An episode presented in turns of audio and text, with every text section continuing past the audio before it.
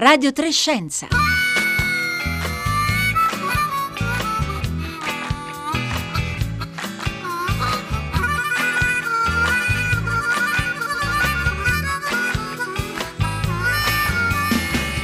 30 e 30 secondi in questo istante, un buongiorno da Elisabetta Tola, ben ritrovate a Radio Trescenza in onda oggi dagli studi RAI di Bologna, oggi venerdì 28 febbraio, un saluto anche a tutte le ascoltatrici e ascoltatori che ci seguono in streaming o in podcast utilizzando la app raiplayradio.it. Oggi ce ne andiamo in Antartide dove si sono registrate nei giorni scorsi temperature record, in qualche caso anche oltre i 20 gradi, temperature che fanno temere conseguenze molto serie sullo stato del ghiaccio che sappiamo essere sotto osservazione da molto tempo, da parecchio eh, tempo proprio per eh, capire quali possono essere gli effetti dei cambiamenti climatici in atto, ma anche sulla salute degli animali che in Antartide vivono, in particolare oggi guarderemo ai eh, pinguini, anche questi hanno fatto notizia nelle ultime settimane. Buongiorno anche da Francesca Boninconti e allora 335 56 34 296, questo è il nostro numero per la diretta, aspettiamo ovviamente come sempre commenti, riflessioni, domande sulla salute dei ghiacciai antartici e sulle colonie dei pinguini. Raccontateci anche se per caso siete tra i pochi fortunati che siete stati in Antartide e come sempre oltre a sms e whatsapp leggiamo anche eh, i nostri canali social, quindi vi aspettiamo su Facebook e Twitter.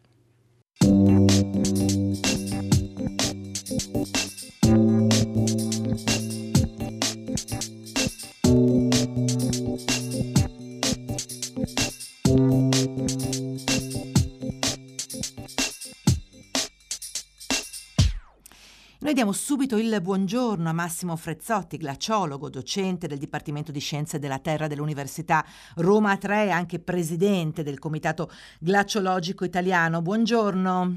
Buongiorno a tutti quanti. Allora, Massimo Frezzotti, eh, come stanno eh, i ghiacciai? Una domanda molto ampia, molto generica. Dell'Antartide c'è un osservato speciale che da tempo è il ghiacciaio Thwaites, sul quale nelle ultime settimane sono arrivate anche nuove notizie. Ci può aiutare a capire lo stato generale di salute? Allora, diciamo lo stato generale di salute dei ghiacciai nel mondo sono tutti in netto ritiro ormai da decine di anni. Insomma.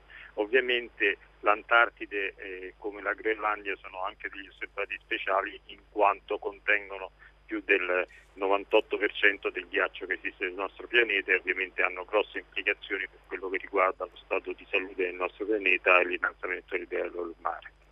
Proprio sul ghiacciaio Thwaites, quindi in Antartide, c'è un'attenzione particolare in questo, in questi anni potremmo dire, ma anche proprio in queste ultime settimane sono uscite delle notizie anche per eh, nuove esplorazioni che sono state fatte.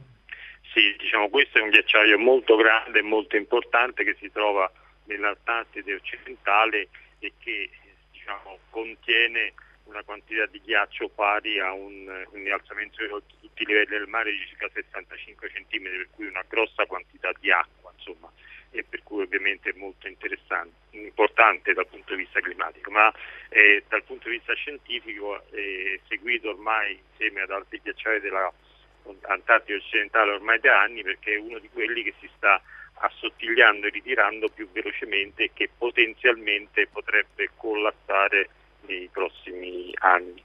La notizia che eh, ovviamente stiamo seguendo è che in Antartide sta innalzando la, la temperatura dell'aria, come ho detto prima, eh, abbiamo delle, delle, registrazioni molto alte, ma quello che eh, è la cosa importante è quello che anche l'acqua del mare è diventata più calda, molto più calda. Noi pensiamo sempre ai cambiamenti climatici pensando all'atmosfera, ma in realtà due terzi del riscaldamento globale dovuto all'azione dell'uomo è immagazzinato dentro all'oceano e ovviamente all'interfaccia fra ghiaccio e oceano stanno cambiando in maniera drastica le condizioni. Questo è un punto eh, naturalmente che è bene sempre ricordare Massimo Frezzotti perché chiaramente noi siamo più propensi a eh, fare caso proprio a, ai parametri con i quali abbiamo a che fare anche quotidianamente e invece appunto la temperatura degli oceani è, è un parametro importantissimo e proprio relativamente al ghiacciaio Thwaites eh, l'osservazione, quindi chiedo appunto di aiutarci a, a, raccontare anche questi dati più recenti, è quella di eh, un'analisi, ehm, mi permetta il termine, delle fondamenta del ghiacciaio, no? un po' più raffinata raffinata di quanto si sia potuto fare forse negli anni passati, anche grazie al fatto che eh, è possibile raggiungere eh, in modo più, più facile alcuni punti. È così? Sì, le, i colleghi americani e inglesi hanno fatto una spedizione, hanno mandato un sommergibile, un piccolo rover telecomandato alla base della, di questo ghiacciaio che in realtà una parte galleggia e da cui poi si staccano gli iceberg, ma è, è profondo e alcuni eh, chilometri all'interfaccia fra ghiaccio oceano e il punto in cui il ghiaccio si disancora dalla calotta di ghiaccio. E questo è un punto molto critico, il punto di disancoraggio perché eh, ovviamente l'arretramento di questo punto di disancoraggio fa aumentare la velocità del ghiaccio in quanto è lubrificato. E, e quello che noi abbiamo visto negli ultimi anni è quello che eh, la temperatura del, dell'acqua in Antartide di solito è intorno a meno 1.9, quasi meno 2 gradi dovuto alla salinità ovviamente dell'acqua. E c'è stato un cambio di circolazione oceanica e un riscaldamento di questa circolazione oceanica per cui da una temperatura al di sotto della temperatura di congelamento, cioè qui meno 2, siamo passati a 3-4 gradi e ovviamente questo ha portato una notevole fusione alla base di queste grandi ghiacciaie e delle piattaforme di ghiaccio con una, una destabilizzazione delle, diciamo, delle condizioni. Lei ha citato eh, l'osservazione speciale su tutto il lato occidentale dell'Antartide, eh, il lato orientale come sta?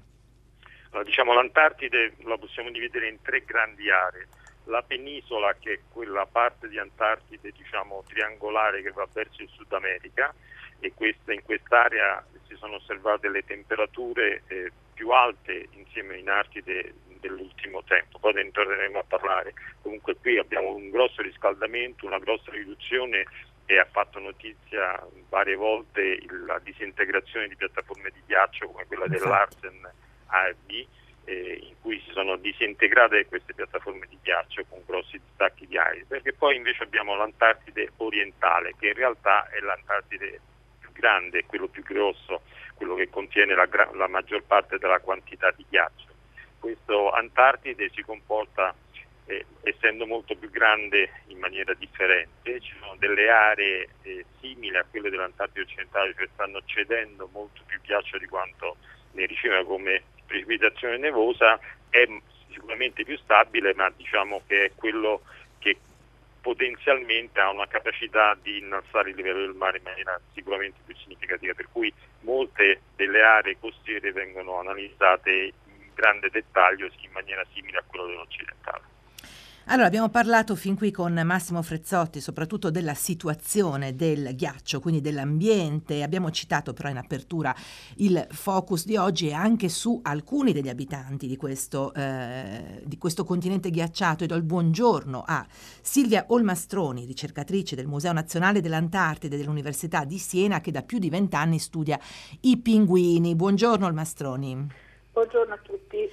E allora, i pinguini sono tra gli animali, è importante ricordare che l'Antartide è abitata non solo dai pinguini, ma da, da tante diciamo, specie diverse, eh, alcune osservate speciali proprio perché le condizioni stanno cambiando. I pinguini spesso fanno notizia, forse Silvia Mastroni anche perché fanno molta simpatia, lo dico in modo eh, poco scientifico, ma senz'altro eh, eh frequentemente animano eh, i nostri media e con notizie che però negli ultimi tempi sono spesso preoccupanti. Abbiamo visto appunto eh, intere popolazioni che soffrono proprio per questi cambiamenti. Ci aiuta a fare una fotografia della situazione? Sì, eh, intanto vi dico che sono simpatici anche dal vivo, quindi... senza, allora è vero, non senza, è solo... Sì, è vero, è vero, e, e, che ci sono tante specie in Antartide, non solo i pinguini, ma che questi diciamo sono, i più, sono degli animali carismatici, quindi magari per i media vengono utilizzati maggiormente per, per diffondere le notizie. In realtà tutti i cambiamenti a cui stiamo assistendo colpiscono, eh, proprio come diceva Massimo Frezzotti, l'aumento già delle temperature del mare eh, si può immaginare che causi poi delle alterazioni alle reti trofiche, alle reti alimentari, quindi non solo i pinguini ma tutti gli organismi che eh, vivono in questo ecosistema unico diciamo, per, per le sue temperature, per le sue latitudini. E per quanto riguarda i pinguini eh, ci sono dei trend opposti a seconda della regione dell'Antartide in cui andiamo a studiare, quindi le notizie che ci sono arrivate recentemente riguardano la zona eh, circostante la penisola antartica, quindi di per sé più soggetta al cambiamento climatico in corso.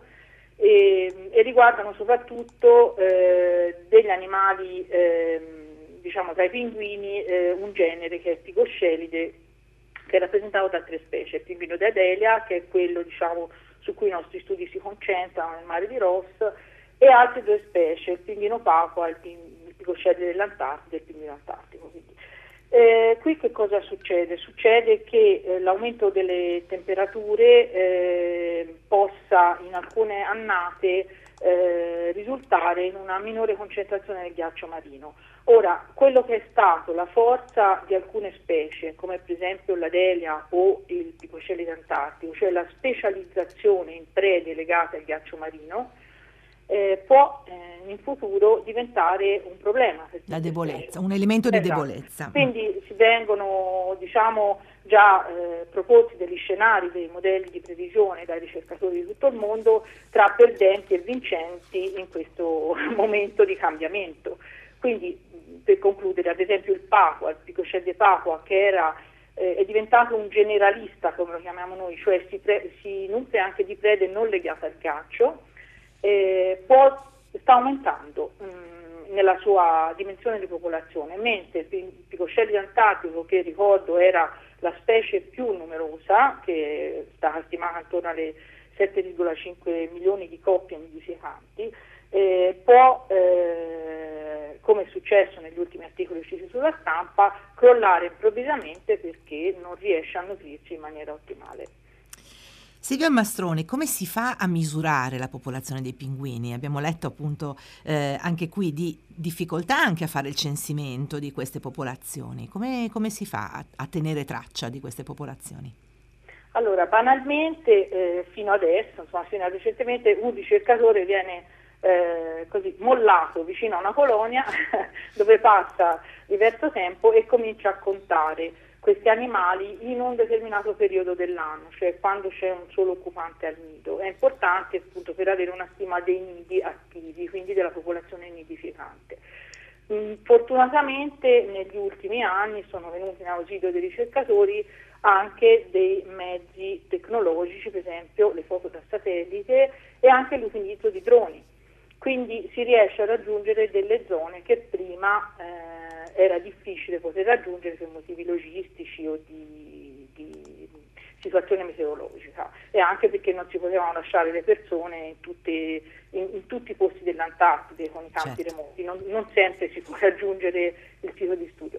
Questo aumento della, ehm, diciamo della verifica dei siti di nidificazione intanto ha portato alla scoperta di nuove colonie, ma anche alla scoperta di posti dove magari dagli anni Ottanta nessuno era stato e la sorpresa recente appunto per il picoscelide antartico a Elephant Island è stata che eh, non, eh, insomma, la popolazione lì l'hanno trovata diminuita di circa il 70%. Quindi diciamo c'è un potere maggiore da parte della scienza di poter misurare queste popolazioni e eh, quindi mh, fare anche dei conteggi successivi che è poi la cosa eh, di base per questo tipo di studi, eh certo, avere poter... tutti gli anni una un censimento di popolazione. Un censimento di lungo periodo. Sì. Allora, abbiamo parlato appunto della salute del ghiaccio e della eh, salute dei pinguini. Francesca Buoninconti in studio a Roma. Stanno arrivando messaggi per i nostri ospiti. Sono arrivati diversi messaggi che ci raccontano esperienze da chi è andato nella Terra del Fuoco a chi vorrebbe andare in Antartide, ma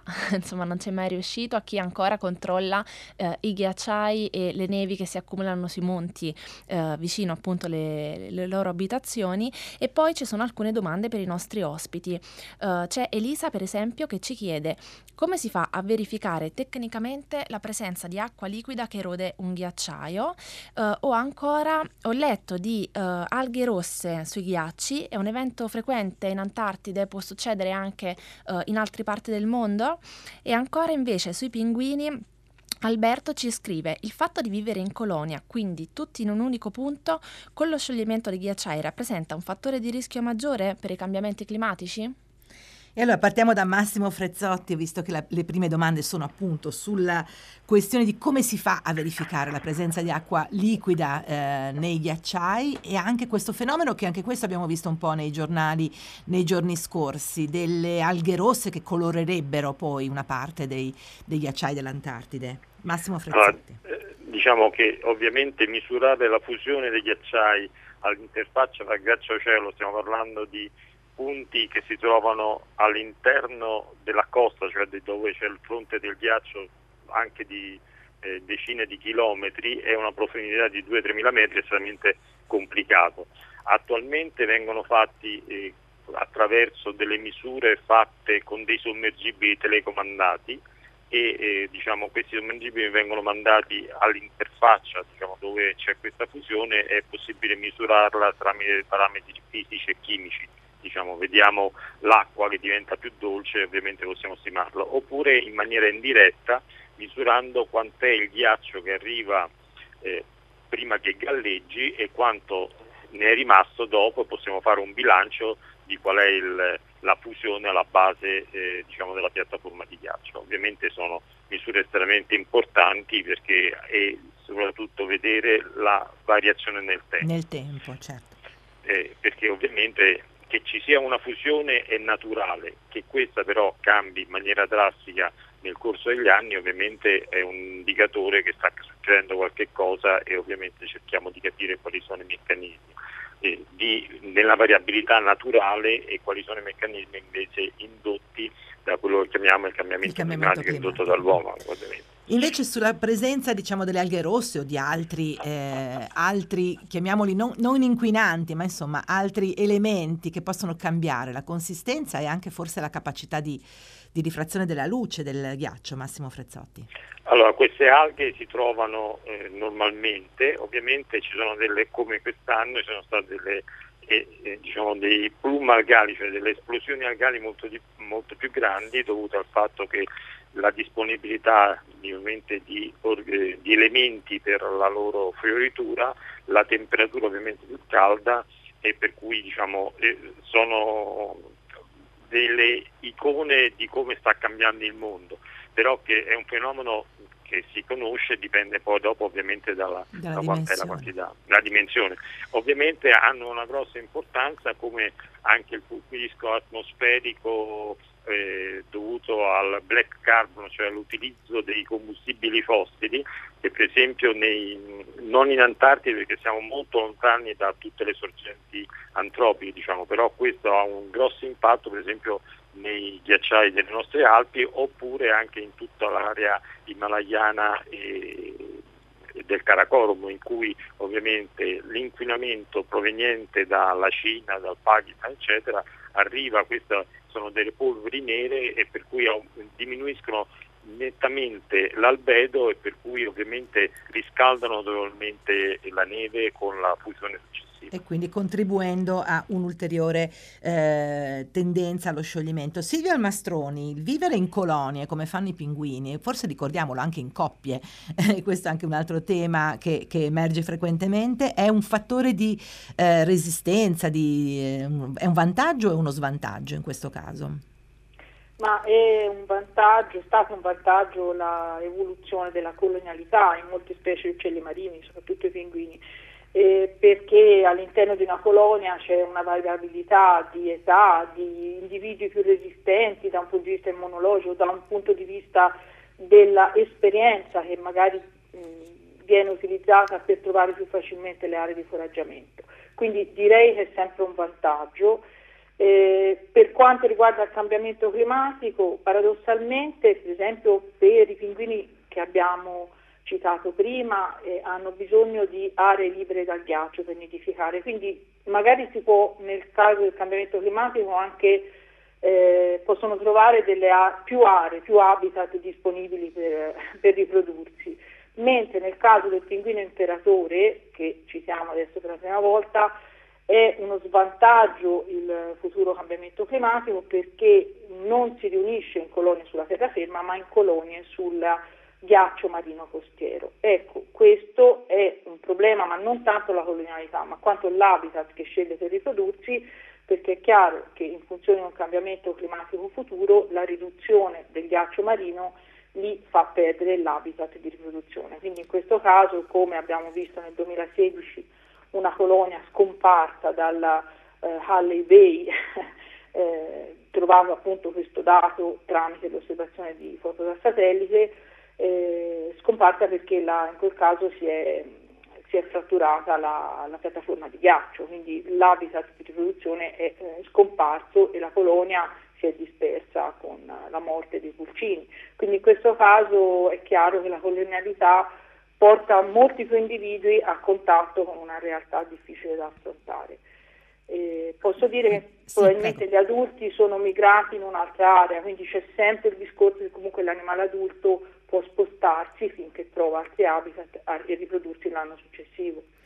E qui appunto capiamo ancora una volta l'importanza di riuscire a monitorare anche nel tempo e raccogliere dati nel tempo per capire veramente come, eh, qual è l'andamento del, della capacità di questi animali di eh, adeguarsi e anche di resistere agli impatti dei cambiamenti climatici. Noi ringraziamo Massimo Frezzotti, ve lo ricordo, glaciologo, docente del Dipartimento di Scienze della Terra dell'Università Roma 3, che oggi pomeriggio alle 17.30 sarà, eh, parteciperà a un incontro incontro proprio sul tema cambiamenti climatici e ghiacciai al Museo Civico di Zoologia di Roma, organizzato anche in collaborazione con la Fondazione del Centro Euromediterraneo Cambiamenti Climatici. Ringraziamo anche Silvia Olmastroni, ricercatrice del Museo Nazionale dell'Antartide dell'Università di Siena, che da più di vent'anni studia appunto i pinguini.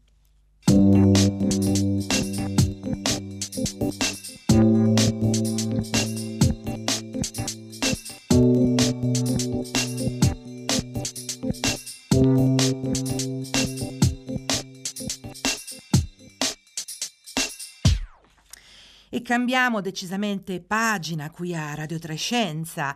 Eh, vi ricordo ancora però il nostro numero per eh, contattarci, che è il 335 I vostri messaggi saranno anche pubblicati sul sito e eh, la RAI aderisce, il segretariato sociale della RAI aderisce alla campagna di Medici Senza Frontiere nati in emergenza, una campagna dedicata alla salute materno-infantile in contesti di guerra e noi per parlare proprio di come si nasce all'interno di un contesto difficile come quello della guerra. Salutiamo Ileana Boneschi, ostetrica di Medici Senza Frontiere, che eh, appunto ha anche avuto esperienze dirette sul campo. Buongiorno Ileana Boneschi. Buongiorno.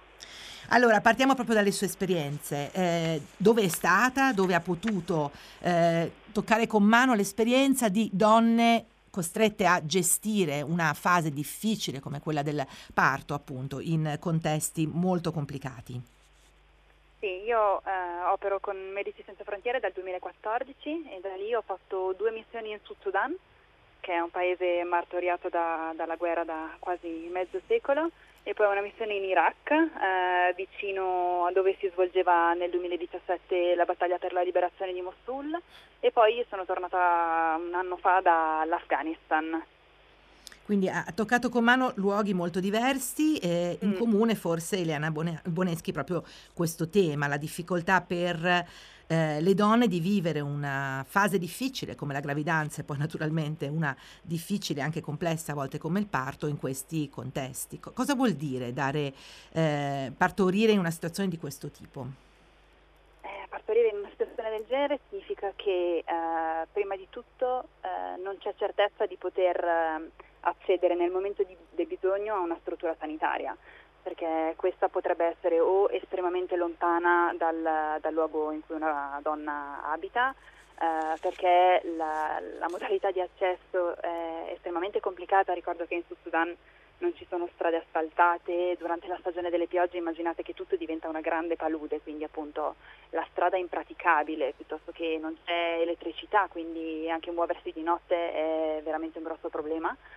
Eh, potrebbe essere che dopo un viaggio appunto di 20-30 km affrontato anche durante il travaglio eh, la, la, struttura sanitaria sia poi eh, non funzionante perché eh, il conflitto potrebbe averla appunto danneggiata o rasa al suolo o bruciata, quindi appunto eh, queste sono le grosse difficoltà, vuol dire che se una persona ha un piccolo problema di salute e per questo motivo decide appunto di non partorire nella sua capanna o nella sua casa ma di spostarsi in ospedale, ora che si arriva all'ospedale il problema è diventato gigante, la situazione è molto critica e appunto la vita delle donne è spesso eh, appesa a un filo quando arrivano in ospedale.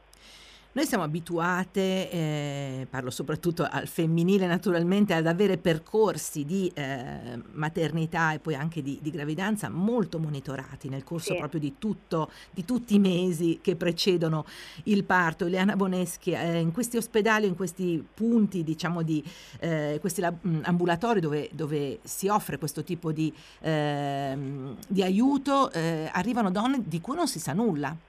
Questo esatto. è, un tema, esatto. è, un tema, che a volte non, non, su cui non, non abbiamo abbastanza eh, capacità di riflessione. Esatto, proprio per le difficoltà ad accedere alla, alla, alla, struttura sanitaria di cui vi dicevo, di fatto le donne passano un'intera gravidanza senza essere sottoposte a nessun controllo. Questo vuol dire che a volte non sanno se aspettano due o tre gemelli, eh, quindi a volte mi è capitato di, di, ricevere in ospedale donne che avevano partorito il primo gemello a casa proprio perché appunto per quel, doveva essere un parto diciamo normale e poi dopo il primo si accorgevano che in pancia ce n'era un altro e quindi si spostavano da noi per, per riuscire a partorirlo. Eh, non sanno se il bambino che hanno in grembo sia ancora vivo oppure no, quindi affrontano il travaglio senza avere questa informazione che, che per noi è basilare, diciamo. Um, e quindi non hanno neanche tutta quella serie di, di, di tutela, di integrazione in gravidanza che, che appunto le fa arrivare al momento del parto in una condizione di salute forte. E poi ci saranno e ci sono, immagino, donne che si rivolgono subito dopo il parto o dopo il parto quando insorgono delle complicazioni. Esatto. Eh, una delle principali complicanze ed emergenze ostetriche è l'emorragia, per esempio, eh, e questo succede spesso prima, cioè può succedere o prima del parto o immediatamente dopo. Eh, quindi eh, a volte riceviamo donne che sono in shock emorragiche, quindi anche in, praticamente incoscienti, eh, perché c'è stato magari un problema nell'espulsione della placenta piuttosto che appunto una complicanza successiva e eh, lì si apre poi la corsa alla ricerca del sangue perché purtroppo eh, il sangue è una delle poche cose che noi non riusciamo ad importare nei paesi dove operiamo perché non è un farmaco chiaramente ma deve essere reso disponibile in loco, cosa che non è semplice perché se immaginate la popolazione è abituata a ehm, scappare dalla guerra da decenni e ehm, non, non, è semplice eh, rendersi disponibile per donare del sangue per essere un donatore. Quindi ho visto delle scene eh, veramente difficili in quei contesti. Lei eh, ha dichiarato anche, cioè, anche, cose che noi diamo un po' per scontate, semplici come il taglio del cordone ombelicale, Giusto. possono diventare un problema. Esatto, eh, penso sempre al Sud Sudan per questo eh, donne che appunto per eh, nascondersi dagli attacchi eh, passavano intere nottate nelle paludi e chiaramente durante la nottata poteva insorgere il travaglio e quindi eh, erano costrette a tagliare il cordone ombelicale con quello che si trovava e a volte questo era un pezzo di lamiera. Eh, questo espone chiaramente il bambino appena nato a un rischio elevatissimo di contrarre il tetano, quindi eh, anche nelle, nel, nel, fortunato caso in cui il bambino che nasce è un bimbo vivo che sta bene, dopo poche ore di, dalla nascita si trova già a combattere contro grosse infezioni. Insomma, una situazione complessivamente molto difficile. Noi ringraziamo Ileana Boneschi, ostetrica di Medici Senza Frontiere. Ricordiamo la campagna di raccolta fondi nati in emergenza. Potete contribuire via sms o rete fissa al 45596 oppure seguendo le istruzioni proprio sul sito di Medici Senza Frontiere. Noi siamo giunti alla fine di questa puntata di Radio Trescenza. Vi ricordo che ehm, sono, c'è una raccolta speciale sul tema coronavirus coronavirus di tutte le puntate fatte, sono 13, lo trovate appunto sul sito raiplayradio.it per continuare a informarvi proprio sul tema coronavirus. Eh, ora un saluto da tutta la squadra al lavoro, Rossella Panarese, Marco Motta, Francesca Buoninconti, Roberta Fulci, Michele Marzi, Fabio Giorgetti e Costanza Confessore. Il microfono passa a Marco Mauceri Diego Procoli per il concerto del mattino da Elisabetta Tola. Una buona giornata a tutti.